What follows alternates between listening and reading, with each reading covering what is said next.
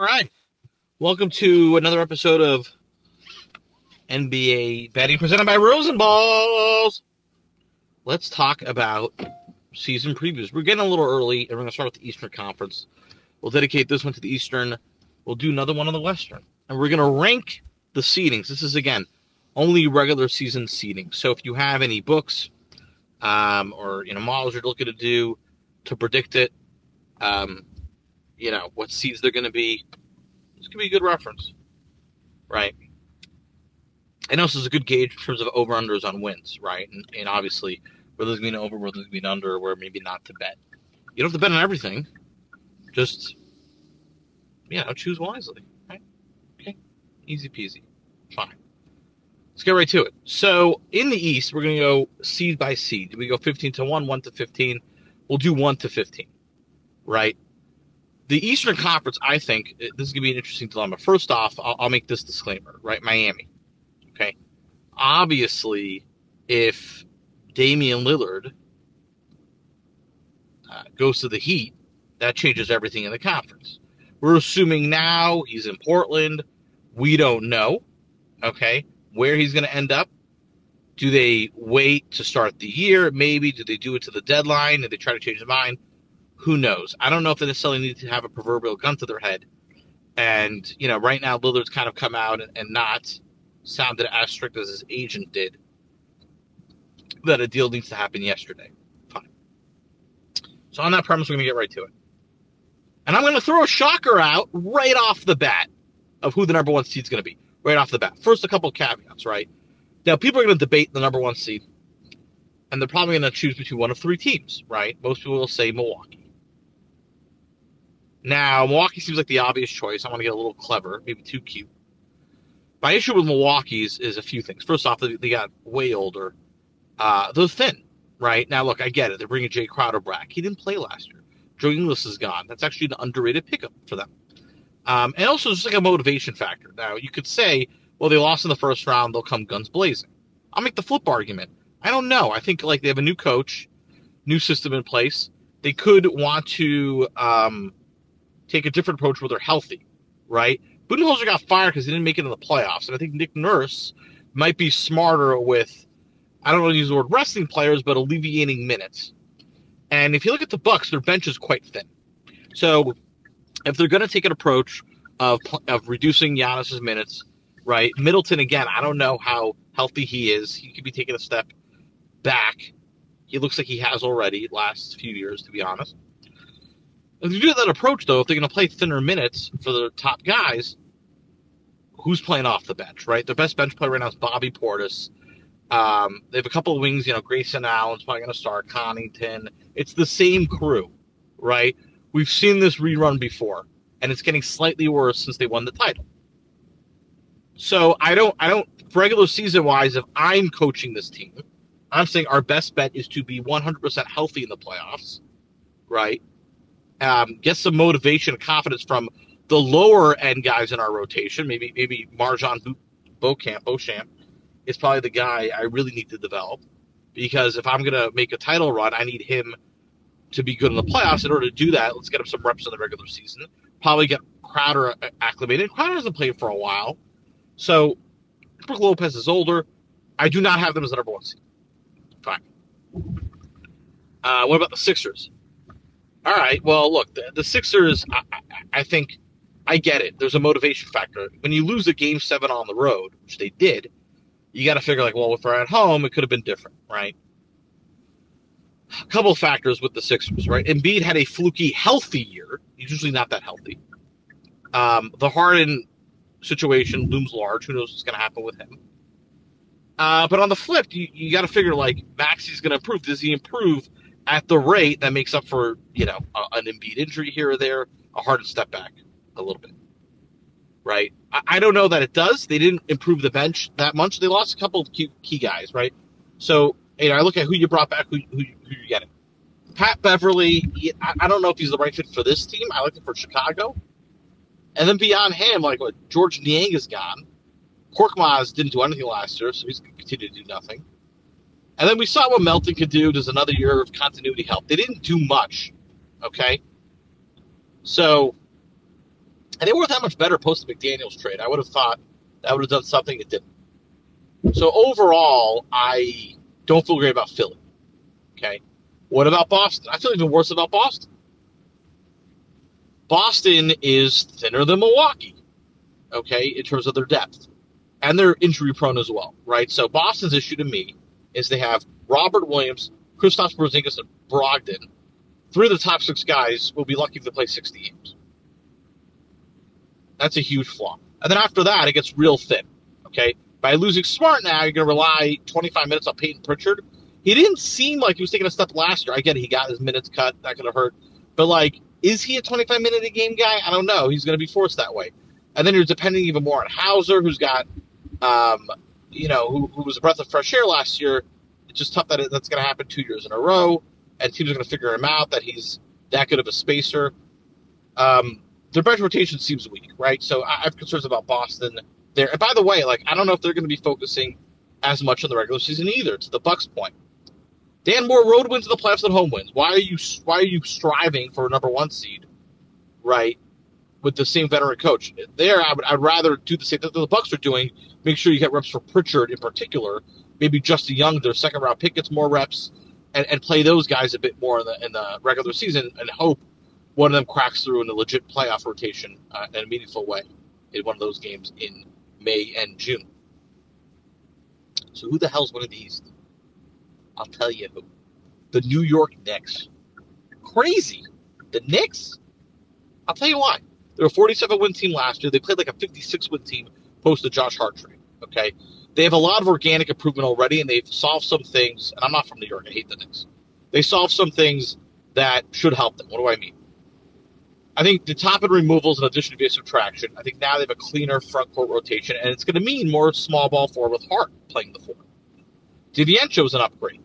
He had a decent year last year with Golden State. They overpaid for maybe a little bit, but it helps with spacing. Quickley should get better. Grimes was flukily unhealthy last year. Should be a little healthier. He was big for them. That spacing, that spacing wing, and Barrett's improving organically. Assuming Brunson and Randle stay relatively the same, Brunson's probably going to improve. By the way, he's got room. Regular season wise, Thibs is a regular season coach.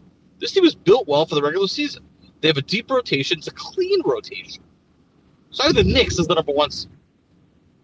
And now to follow suit with the rest of them, because those other three teams are going to go in some order, I'll have the Bucks two, the Sixers three, and the Celtics four. I just discussed each one. That's my one through four right off the bat in the, in the first round. Now, do I think the Knicks win the East? No, I don't. I think they'll lose in the playoffs.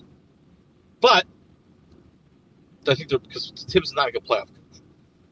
But they've they remind me of that Derrick Rose Chicago Bulls with Brunson taking that helm. I like them as the one seed.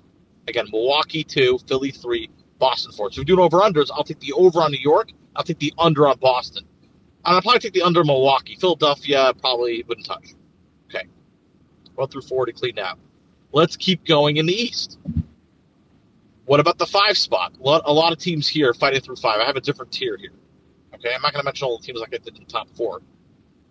But five, I'll have as the Atlanta Hawks. The reason why I like the Hawks at five is I like Quin Snyder, and I feel like there's a couple of clean rotation moves that they did. Remember, they were forced to a couple of years back. They transgressed a couple of years, and they added Murray. It didn't really help. I think Quin Snyder's going to figure out how to better stagger Young and Murray. I think Griffin takes a step. I think Jalen Johnson's a nice little uh, second year player coming in. I thought they um, cleaned up the rotation. Bogdanovic should be healthy, right? They got to figure out what to do between Okongwu and Capela.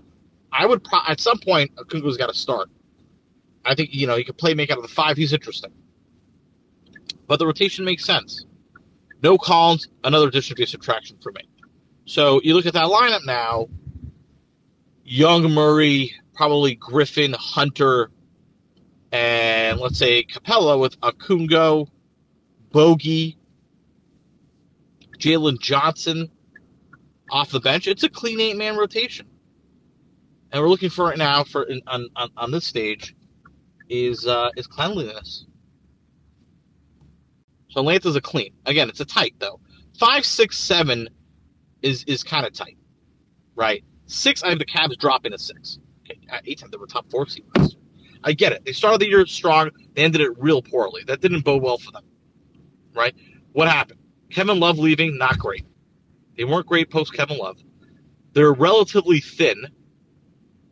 This is not an issue with regular season teams. The teams that don't have depth typically will not perform well in the regular season. It's a playoff concept to, to be sort of top heavy. So Cleveland and me, I didn't like the way they finished the year. I, I think Max Strus is more of like a, a heat guy. Again, you had this with D'Antoni back in the day. Certain players only play well in certain systems. I think Strus is one of those. Right? Um, and I don't think they made up for it beyond Strus, right? Like, you know, Dean Wade, you're going to overrely on Lamar Stevens. These guys aren't rotation talents in the NBA, period. Uh, Cedi Osman, you know, I don't know. And the backcourt defensively is still weak, Garland and Mitchell. I think the only way that team is going to eventually be good is when they split that backcourt and they're going to have this awkwardness looming over them about what's going on with Mitchell. Is he going to sign extension? Da da da. Right? I I uh, I don't know. Now LeVert's good. I get it, but I don't think he fits perfectly. I would have considered doing a trade there. They haven't. Um, I don't know if anything was really available, to be honest. So I, I yeah, I'll I'll ping them at um at six. Seven. Here's my surprise team coming into the East: Indiana Pacers. Love Indiana. Why? Indiana has probably one of the deeper, youngest teams in the league. The only major loss was Oshae Brissett. No one's crying over it. He went to Boston, right? Who's, by the way, another guy Boston's going to have to test her in the regular season to see if he can be in the playoffs. What Indiana did a great job in is they've now accumulated a lot of good young talent and they've developed. So between, you know, Andrew Nembhard, um, you know, even Chris Duarte maybe, well, Chris Duarte got traded, uh, Jarace Walker, Ben Mathurin, um, Obi Toppin, which I think was a very underrated pickup. Someone's going to prove organically. If one of them improves organically, they're way better. Uh, they were, you know, Halliburton had another injury last year that could hurt them again. Remember, they were a playoff team when he was healthy, so a lot of this is dependent on his health. So we'll see. But I, I also like their style of play, just a lot of spacing. Turner's obviously still hanging around.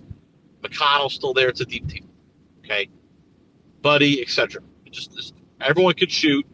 And even talk about Aaron Nesmith. He could be another guy that's space and, and develop organically. So a few of these organic pieces are going to hit, and they were a playoff team when Hallie was healthy. That's my seven. My eight, the Brooklyn Nets. Nets fall here a bit. I think they're trying to start Simmons. I like that idea. Right? This team is perfect fit with Simmons. I understand the Claxton fit, not great, but still, you got spacing around him. Bridges, Cam Johnson, Dorian Finney Smith, Royce O'Neale. Um, so a lot of I don't and I don't think you expect Simmons to be Philly Simmons, but I think you can expect him to be somewhere in between. And if he is, that's an AC to me. I think Simmons gets to the level. Dinwiddie now comes off the bench. It's a solid rotation, and I think next year is about figuring out like who are the keepers. And the hope is if they can increase Simmons' value, I don't think they can re- repackage him. I don't think that's on the stakes. But hopefully Simmons could be like a 14, 7, and 5 guy, and I think they'll be really excited about that. Nine, my second surprise team coming into next year in the Eastern Conference. The Charlotte Hornets. Crazy. Hornets? They were one of the worst teams in the league last year. Ah, Ball was hurt the whole year pretty much. Okay, people forget two years ago that was a playing team, and they got a lot better. Bridges is coming back. Is he the same player? Who knows? But it wasn't because of an injury. It was, you know, other issues that we know. So Bridges is coming back. Um, I like the Brandon Miller pick. And now people fit in the right rotations. People are developing accordingly. So Hayward seems a little healthier. Um, and I like the Mark Williams, Kai Jones as their centers. And now are kind of going to get into their own a little bit. It's a good team. So obviously a lot of this depends on Brandon Miller, but even without Miller, right? You can have Miller dominate a second unit for all I care. If I'm them, you can start Ball, Rozier, Hayward, you know, Bridges, and uh, and Mark Williams to throw PJ Washington, Kelly Oubre Jr. if they retain him, which they probably will. Um, and then Brandon Miller could dominate the second unit uh, and, and have Ish or, you know, whatever, whoever roaming around point guard. Ish is not there anymore. Uh, you know, floater in there. I, I think that's a a strong eight man rotation. Again, good regular season team. And my thing with Charlotte, with your, good regular season team, you're getting a lot of wins in like some against some of these better teams on back to back. So like against the Celtics, Philly, in Charlotte in a January back to back, they'll do well during the dog days of the NBA season because of their depth. Charlotte nine. Now we get to the quandary. I haven't mentioned Miami yet. I haven't mentioned Chicago yet. Who's getting ten? Well, you almost have to kind of play this out, right? Again, I'm assuming Lillard's not going to Miami, so let's let's argue the case against the Heat. My issue is they lost Strus, they lost Gabe Vincent. They haven't really added anybody, assuming we don't know what happens a little bit. Nikola Jovic, is he ready to take a step? Well, he didn't do anything in the playoffs. Me think one way or the other. So yeah, I don't know about Nikola Jovic or doing anything with the Heat, but I think the Heat will find a way to get into the 10th seed. I do. Um, you know, if it's not Lillard, you know, Herro, they'll just be good enough, and, and I think they're not going to focus so much on the regular season, given they just made the finals by having a subpar regular season. I have the Heat at 10. They feel like they can replicate it from last year. The Bulls I have out, and because I have the Bulls out, I have the Bulls even dropping a little bit more. I think the Bulls are going to rebuild. I think shit's going to hit the fan. It should have already. And they'll be like, all right, we have a looming extension for DeMar DeRozan. We can't do that. And they're going to move DeRozan, and they're going to slowly try to do a fire sale on their pieces. Midway through the year, they're going to do too late. It's not going to drop that much. That as a result, I have Orlando at 11. Orlando could sneak into the play-in as well. People have them as a play-in team. Orlando played great the second half of the year, above expectations, like they're over, whatever their win total over unders are. Love Charlotte's over, by the way. Love Indiana's over, if you couldn't get the hit there. Um, but, and Orlando's going to be close. I think they're about a year away from making a run, kind of like Indiana. Same situation Indiana was the last. I didn't like the Orlando's draft. If I liked their draft more, probably would have stuck them into the plan. But the Jett Howard pick, eh. Anthony Black, uh, they need spacing. You need another point guard with Fultz. Who needs Fultz 2.0? You have the original. Orlando's at at, at uh, 11 for me. Chicago's 12. Now the bottom three, 13, 14, 15. Right? Toronto's, uh, you know, Toronto, I would think would rebuild. But if they still keep their team, they're at 13. Right? I don't know what Masai's doing. They pick a direction. A team could go a fire sale. I would have done it already. If I was going into the year, I would have done this as a complete rebuild year. Siakam gone, OG gone. I would have just gotten picks and start from scratch and that that's the difference between getting the second pick and the seventh pick, which looks like where Toronto's headed. Toronto, I have as 13 as a result. 14 for me, the Detroit Pistons. Yeah, they got Ausar Thompson. I get it. Uh, they got more talented. The fit's horrific. Okay, they were going to rely a ton on Jolton Joe Harris, who looked bad on the Nets. He'll look even worse on the Pistons. There'll be a lot of focus on him, which isn't a good thing.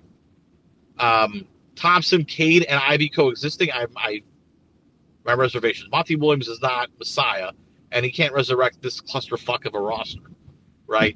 Um, I like the youth.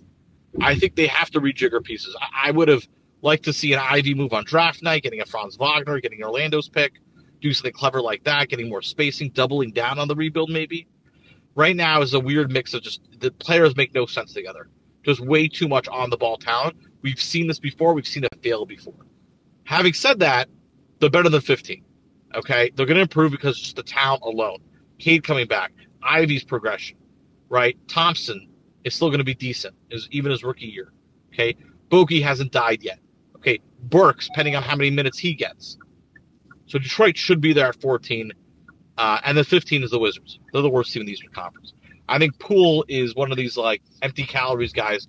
Kuzma is their great NBA jam, empty calorie tandem between those two guys. That's the worst team in the Eastern Conference the most inefficient team. I kind of like what they did on on you know draft night Bilal the French kid, but don't love it there. And that is my Eastern Conference preview.